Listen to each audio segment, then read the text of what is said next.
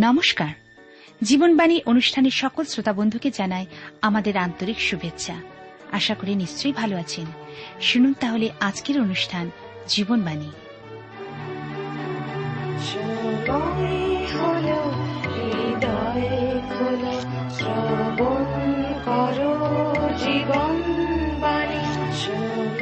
আমাদের জীবনে মনোনয়ন করতে হবে আমরা ঈশ্বরের দিকে দৃষ্টিপাত করব না জগতের দিকে? আমাদের সমস্ত অন্তঃকরণ মন প্রাণ দিয়ে ঈশ্বর প্রভুকে ও প্রতিবাসীকে ভালোবাসব না নিজের ইচ্ছা অনুসারে চলব? ঈশ্বরের উপর নির্ভর, জীবনের পথ জ্ঞাত করবে। কিন্তু নিজের ইচ্ছা শক্তি ও জগতের উপর নির্ভর হচ্ছে ক্ষণস্থায়ী এবং আনন্দজনক পথের নির্দেশ দেবে। আর এ বিষয়ে জানতে হলে আপনাকে অবশ্যই শুনতে হবে আজকের জীবনবাণীর আলোচনা।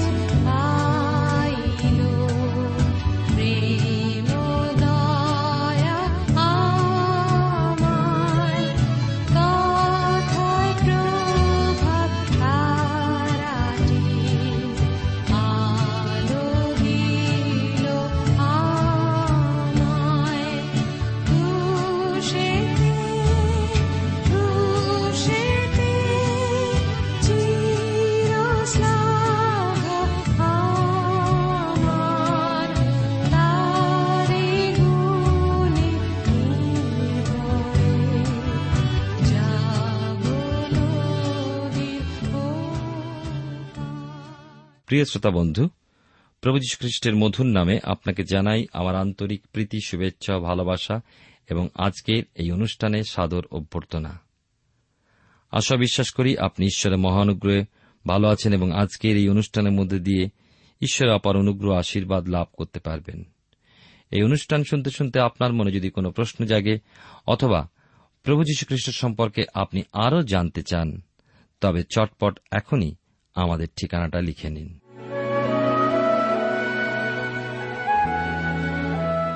Jibanbani T WR India, post box নম্বর এক ছয় নয় দুই পাঁচ, কলকাতা, সাত লক্ষ চৌত্রিশ। আবার বলছি Jibanbani T WR India, post box নম্বর এক ছয় নয় দুই পাঁচ, কলকাতা, সাত শূন্য শূন্য শূন্য তিন চার।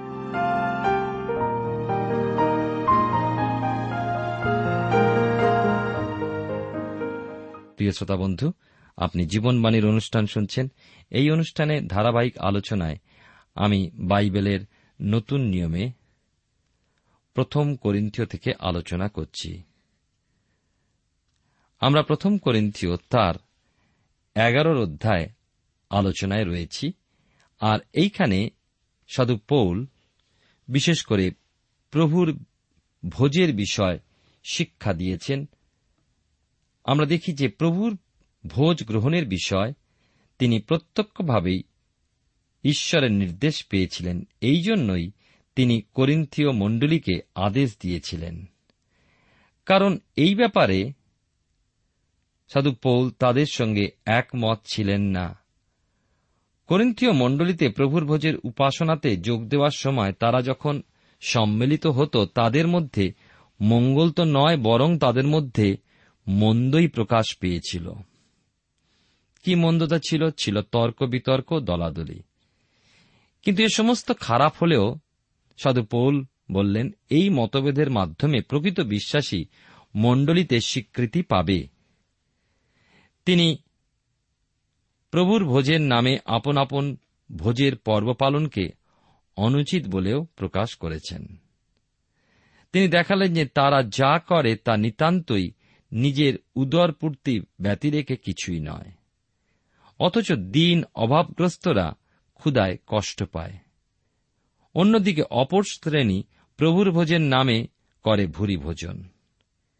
কেউ কারও জন্য অপেক্ষা করে না, এমন স্বার্থপরভাবে ভোজন তো তারা আপন আপন গৃহেই করতে পারে। মণ্ডলীতে কেন করতে যায়?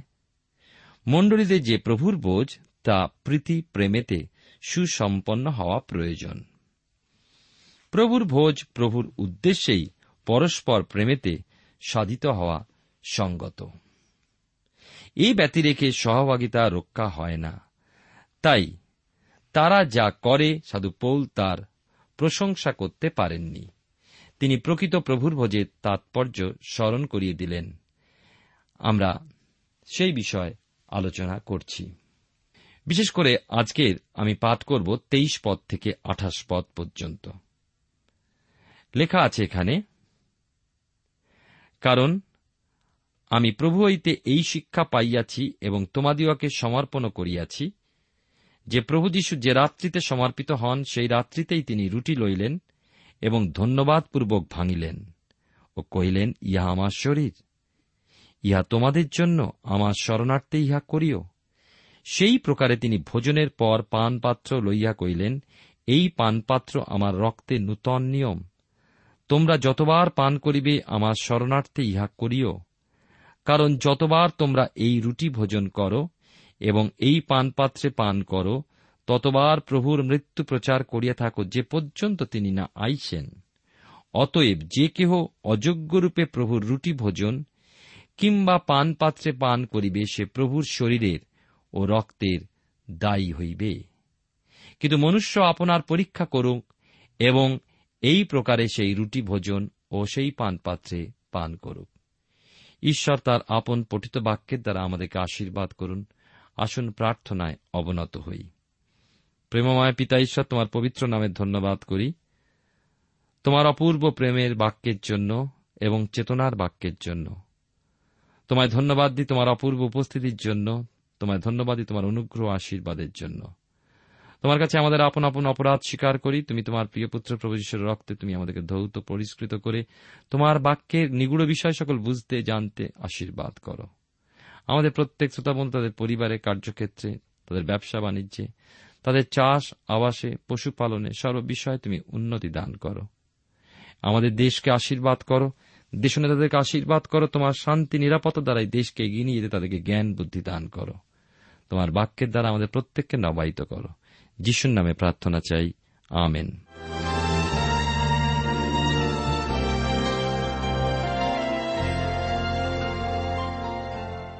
প্রিয় শ্রোতা বন্ধু, আপনি জীবনবাণীর অনুষ্ঠান শুনছেন। এই অনুষ্ঠানে আমি আপনাদের কাছে প্রথম করিন্থীয় তার এগারোর অধ্যায়, তেইশ পদ থেকে আঠাশ পদ পর্যন্ত শাস্ত্র থেকে পাঠ করেছি। আমরা দেখি যে প্রভু যীশু স্বয়ং সেই ভোজটি পরিচালনা করেছিলেন। প্রেরিত পৌল সেই রাত্রে কিন্তু সেই উপরের কুঠরিতে ওই ভোজের সময় উপস্থিত ছিলেন না বটেই। কারণ প্রথম কথা, তিনি একজন খ্রিস্ট বিরোধী ছিলেন। আপনাদের নিশ্চয়ই মনে আছে, যারা প্রেরিতদের কার্যবিবরণী থেকে আলোচনা শুনেছেন, যে তিনি খ্রিস্ট বিশ্বাসীদেরকে ধরে আনতে, জেলে পুড়তে বদ্ধপরিকর ছিলেন।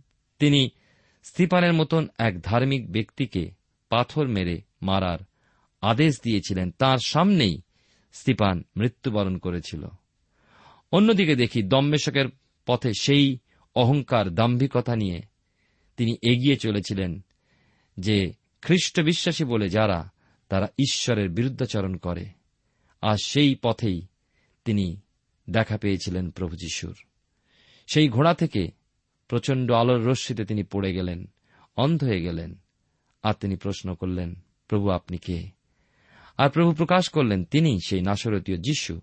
আর তার জীবন পাল্টে গেল, তাকে আদেশ করলেন, এবং তিনি সেই আদেশে তার জীবনকে নতুনভাবে ঈশ্বর এত সমর্পিত করে তার সেবায় সারা জীবন তিনি কাটালেন।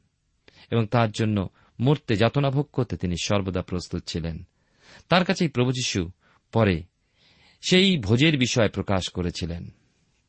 আমরা দেখি, প্রকৃতই যে প্রভুর ভোজ প্রভু কর্তৃক অনুষ্ঠিত হয়েছিল, আর প্রথম সেই রাত্রে প্রভুর সঙ্গে ঘটেছিল নিদারুণ বিশ্বাসঘাতকতা। আপনারা নিশ্চয়ই জানেন, তাঁরই অন্যতম শিষ্য জিহুদা, তাকে ধরিয়ে দেওয়ার জন্য ইহুদি যে সমস্ত নেতা ছিল, ধর্মীয় নেতা, তাদের সঙ্গে সে আগে থেকেই হাত মিলিয়েছিল, কথা বলেছিল। শুধু সময়ের অপেক্ষায় ছিল সে, অথচ সেই ভোজেতেও সে উপস্থিত ছিল।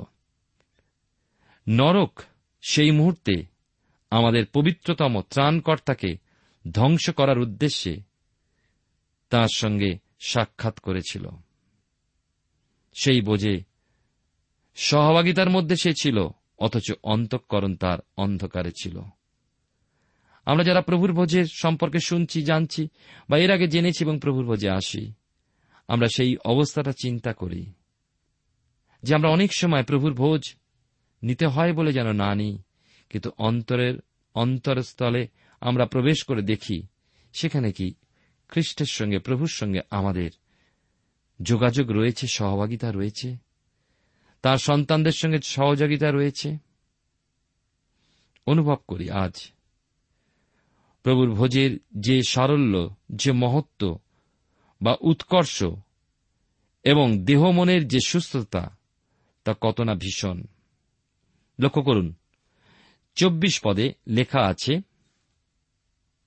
ধন্যবাদপূর্বক এবং ধন্যবাদপূর্বক ভাঙিলেন ও কহিলেন, ইহা আমার শরীর, ইহা আমাদের জন্য তোমাদের জন্য, আমার শরণার্থে ইহা করিও? প্রভু সেই রাত্রে ধন্যবাদপূর্বক রুটি ভেঙেছিলেন। কাকে ধন্যবাদ দিয়েছিলেন? তিনি ধন্যবাদ দিয়েছিলেন পিতা ঈশ্বরকে, যার পরিকল্পনা অনুসারে তিনি এই জগতে এসেছিলেন মানুষের উদ্ধারের, পাপ থেকে মুক্ত করার উপায়ের জন্য, পথ করে দেবার জন্য, তাকে তিনি ধন্যবাদ দিলেন। ক্রুশের ছায়া সেই উপরের কুঠুরির উপরে লম্বমান হয়েছিল। পাপ যেন ওপরের কুঠুরির দ্বারে আঘাত করেছিল, দাবি জানিয়েছিল। আর প্রভু তাই ধন্যবাদ দিয়েছিলেন দিয়েছিলেন ঈশ্বরকে। কারণ পিতার পরিকল্পনা যা জগৎ পত্তনের পূর্বাবধি নিরূপিত হয়েছিল, তার সম্মুখা সম্মুখী হয়ে প্রভু ধন্যবাদ দিয়েছিলেন। প্রথম সৃষ্টি আদম হবা ঈশ্বরের অবাধ্য হয়েছিলেন। আর ঈশ্বরের অবাধ্য হয়ে শয়তানের কথায় সেই নিষিদ্ধ গাছের ফল খেয়েছিলেন এবং তারা ঈশ্বরের ইচ্ছার বিরুদ্ধ কার্য করে পাপে পতিত হয়েছিলেন। তারা নিজেরা পাপে পতিত হয়েছিলেন, ঈশ্বরের কাছে ক্ষমা ভিক্ষার বদলে তারা নিজেদেরকে লুকিয়েছিলেন। ঈশ্বর তাদের কাছে প্রকাশিত হয়েছিলেন, তাদেরকে সুযোগ দিয়েছিলেন, কিন্তু প্রেমময় ঈশ্বরের সেই অপূর্ব সুযোগ তারা গ্রহণ না করে তারা পরস্পর পরস্পরকে দোষারোপ করেছিলেন। ঈশ্বর তাদেরকে শাস্তি দিয়েছিলেন, তাদেরকে অভিশাপ দিয়েছিলেন, কারণ ঈশ্বর মঙ্গলময়, তিনি প্রেমিক ঈশ্বর। কিন্তু সেই মুহূর্তে ঈশ্বর যদিও বা শাস্তি দিয়েছিলেন, তথাপি মানুষের উদ্ধারের জন্য তিনি প্রতিজ্ঞাও করেছিলেন। আদিপুস্তক তার তিনের অধ্যায় পনেরো পদে তাই লেখা আছে, আর আমি তোমাতে ও নারীতে এবং তোমার বংশে ও তাহার বংশে পরস্পর শত্রুতা জন্মাইব। সে তোমার মস্তক চূর্ণ করিবে এবং তুমি তাহার পাদমূল চূর্ণ করিবে। প্রিয় শ্রোতা বন্ধু প্রিয় ভাই ও বোন, আমরা দেখি সেই প্রতিজ্ঞা পূর্ণ করতে প্রভু যীশু খ্রিস্ট এগিয়ে চলেছেন। আর তার পূর্বে তিনি এই সুন্দর ভোজের আয়োজন করলেন আমার, আপনার জগতের প্রতিটি মানুষ যে কেউ তাতে বিশ্বাস করে তার জন্য। আর তাই তিনি সেই রাত্রিতে ধন্যবাদপূর্বক ভেঙেছিলেন, কারণ পিতা ঈশ্বরের সেই অপূর্ব পরিকল্পনা সম্মুখাসম্মুখী হয়ে তিনি বাস্তবের সম্মুখীন হয়ে সেই পরিকল্পনাকে রূপায়িত করতে তিনি এগিয়ে চলেছিলেন। প্রভু ধন্যবাদ দিয়ে রুটি ভাঙলেন। ভগ্নচূর্ণ রুটি প্রভুর দেহেতে সকলকে অংশী করার নিদর্শন স্বরূপ।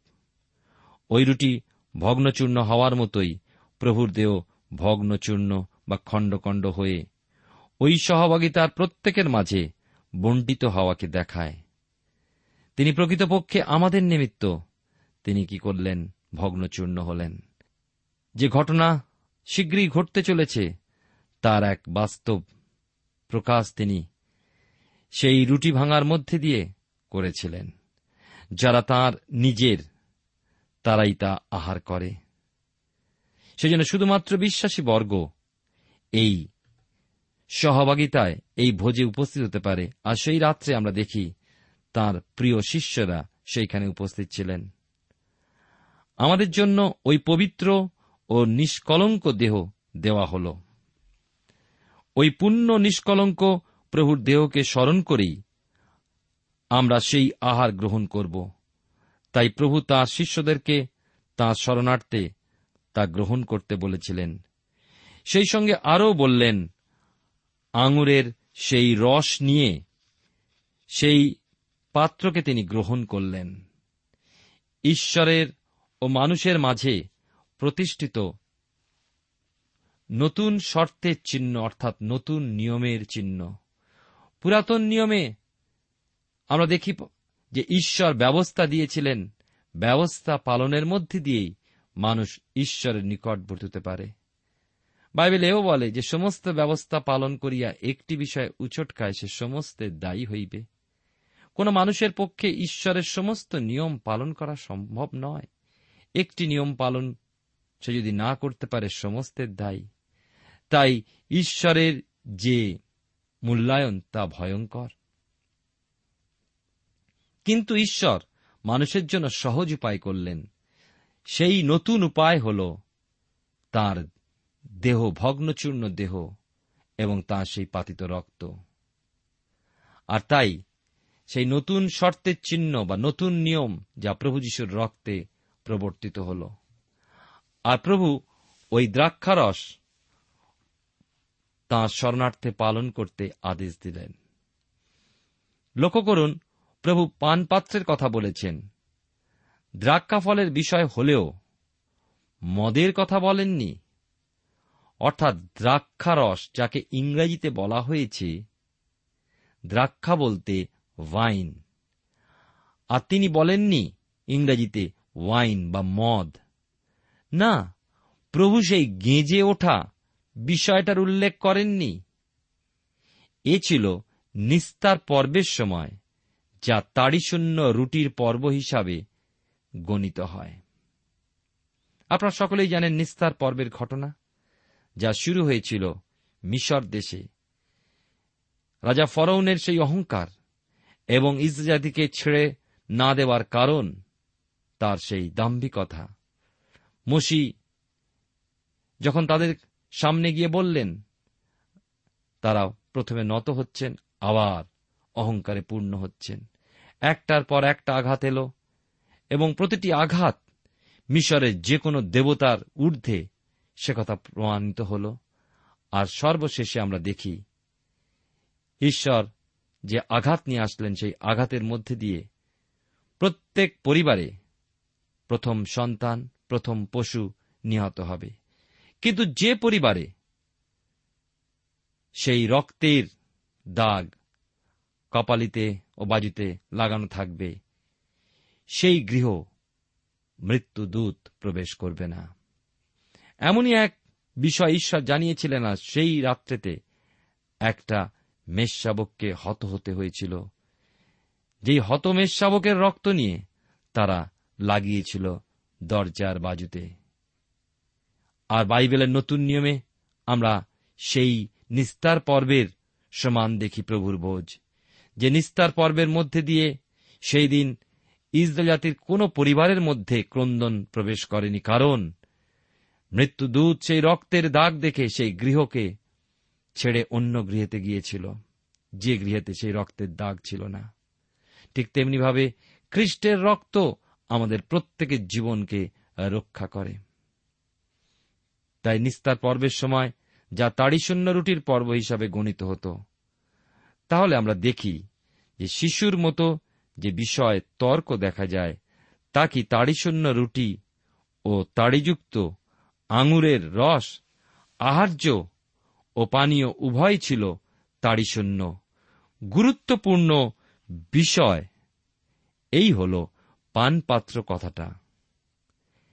তাহলে পাত্র হল প্রভুর দেহ, যা পানীয় রূপে রক্তকে ধারণ করছে।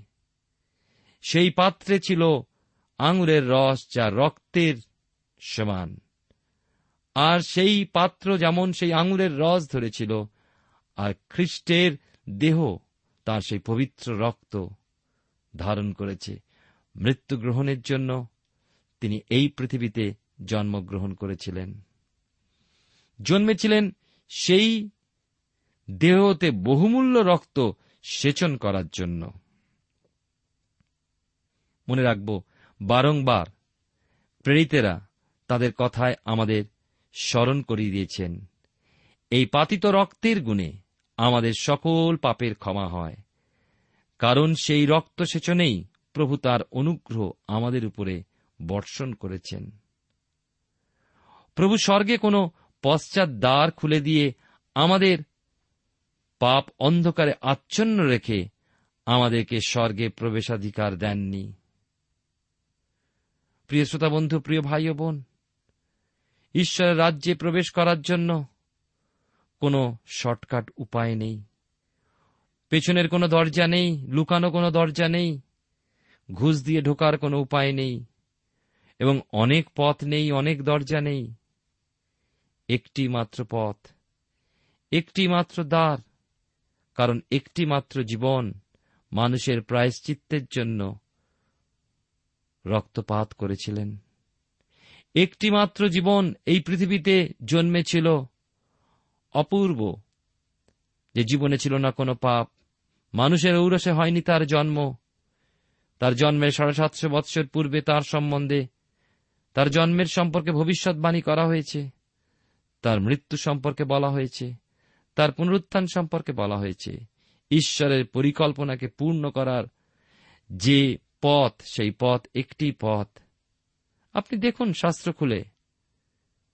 আদিপুস্তক তিনের অধ্যায় পনেরো পদে যে কথা বলা হয়েছে, তার পূর্ণতা লাভ করতে চলেছে। তার পূর্বে তিনি শিষ্যদের কাছে প্রকাশ করলেন সেই সত্যকে। যে সত্য তিনি সাধু পৌলের কাছে প্রকাশ করেছিলেন পরে। তিনি মানুষের জন্য দ্বার, তার মধ্যে দিয়ে পিতা ঈশ্বরের কাছে যাওয়া যায়। স্বর্গে প্রবেশের একটি মাত্র পথ, স্বর্গে প্রবেশের একটি মাত্র উপায়। আর কোনো উপায় নেই। তিনিই করেছেন সেই পথ। ঈশ্বরের উপায় সেই পথ হয়েছে মানুষের বুদ্ধি দ্বারা নয়, মানুষের শক্তিতে নয়। অনেক সময় মানুষ বলে অনেক পথ, মানুষের বুদ্ধিতে বলে কিন্তু ঈশ্বরের বাক্য আমরা যখন পাঠ করি, তখন দেখি ঈশ্বর মানুষের জন্য অনেক পথ করেননি, একটি পথ করেছেন। মানুষ অনেক পথ করতে পারে। আমাদের বুদ্ধি, জ্ঞান, আমাদের সংস্কার আমাদের বলতে পারে, কিন্তু ঈশ্বর তা করেননি। প্রভুর অনুগ্রহে আমরা ঈশ্বরের পুত্রত্বের অধিকারে সম্মুখস্থ দ্বার পথে স্বর্গে প্রবেশাধিকার পেয়েছি। পুত্রত্ব। আমরা কেমনভাবে ঈশ্বরের পুত্র হলাম? আমার এক বন্ধু আছে, যে চারটে সন্তানের বাবা। সেদিন গিয়ে শুনলাম সে আরেকটি দত্তক পুত্র নিয়েছে। আমি প্রশ্ন করলাম, কেমন লাগল দত্তক পুত্রকে নিয়ে? বলে আমি সব থেকে বেশি ভালোবাসি আমার এই দত্তক পুত্রকে। কারণ সে আমার নিজের সন্তান নয়, কিন্তু ভালোবেসে তাকে আমি গ্রহণ করেছি। তার জন্য আমার ভালোবাসা অনেক বেশি। ঈশ্বর আমাদেরকে সেই দত্তক পুত্রের ন্যায় গ্রহণ করেছেন। তার রক্ত দ্বারা আমাদেরকে ধৌত পরিষ্কৃত করে তিনি আমাদের কিনে নিয়েছেন, আমরা আর জগতের নই। আর তিনি আমাদেরকে সেই স্বর্গে প্রবেশাধিকার দিয়েছেন।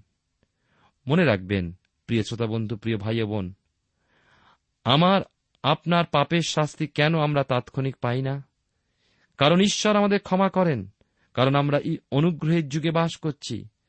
শুধু তাৎক্ষণিক ক্ষমায় নয় খ্রিস্টের সাধিত ত্রাণ কার্যে বিশ্বাস করে সমগ্র জীবনের পাপ ক্ষমা হয়ে যায়। আমরা পাই অনন্ত জীবন। চিরকাল তার কাছে বাঁচবার, তার কাছে থাকবার, তার কাছে সহভাগিতা লাভ করার।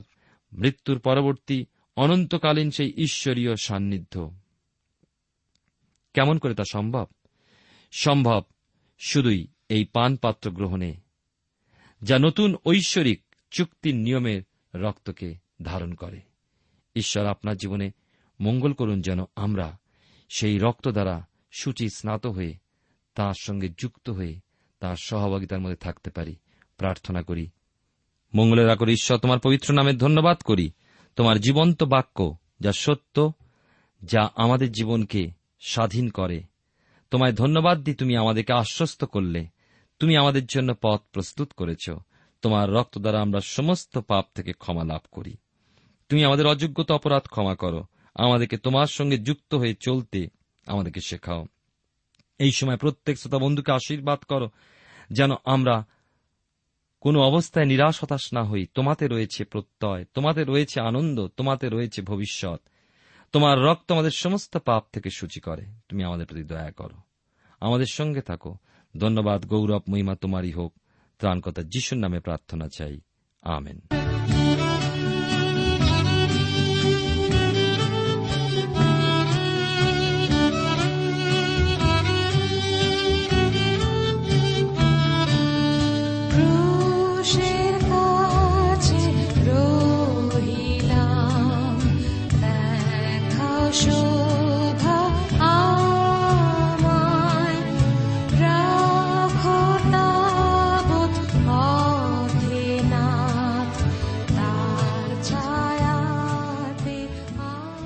শ্রোতা বন্ধু, এতক্ষণ শুনলেন বাইবেল থেকে জীবনবাণীর আজকের আলোচনা। আমাদের অনুষ্ঠান কেমন লাগল?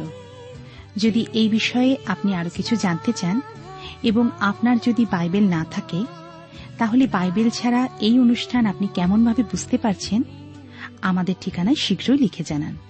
আমরা খুব খুশি হব যদি আপনি চিঠির সাহায্যে বা ফোনে এস এম এস এ অথবা ইমেলের সাহায্যে আমাদের সাথে যোগাযোগ করেন।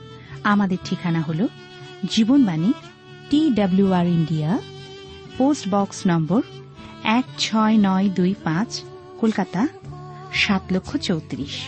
আবার বলছি, Jibanbani T WR India, post box নম্বর এক ছয় নয় দুই পাঁচ, কলকাতা সাত শূন্য শূন্য শূন্য তিন চার। আমাদের ইমেলের ঠিকানা হল Bengali TTV at radio eight eight two dot com আবার বলছি Bengali TTV at radio eight eight two dot com আমাদের ফোন নম্বর two four three eight double zero four five two four three eight double zero four five এবং আমাদের mobile নাম্বারটা লিখে নিন nine four double three four nine seven two three five আবার বলছি nine four double three four nine seven two three five আজকের সময় এখানেই শেষ। বিদায় নিচ্ছি। নমস্কার।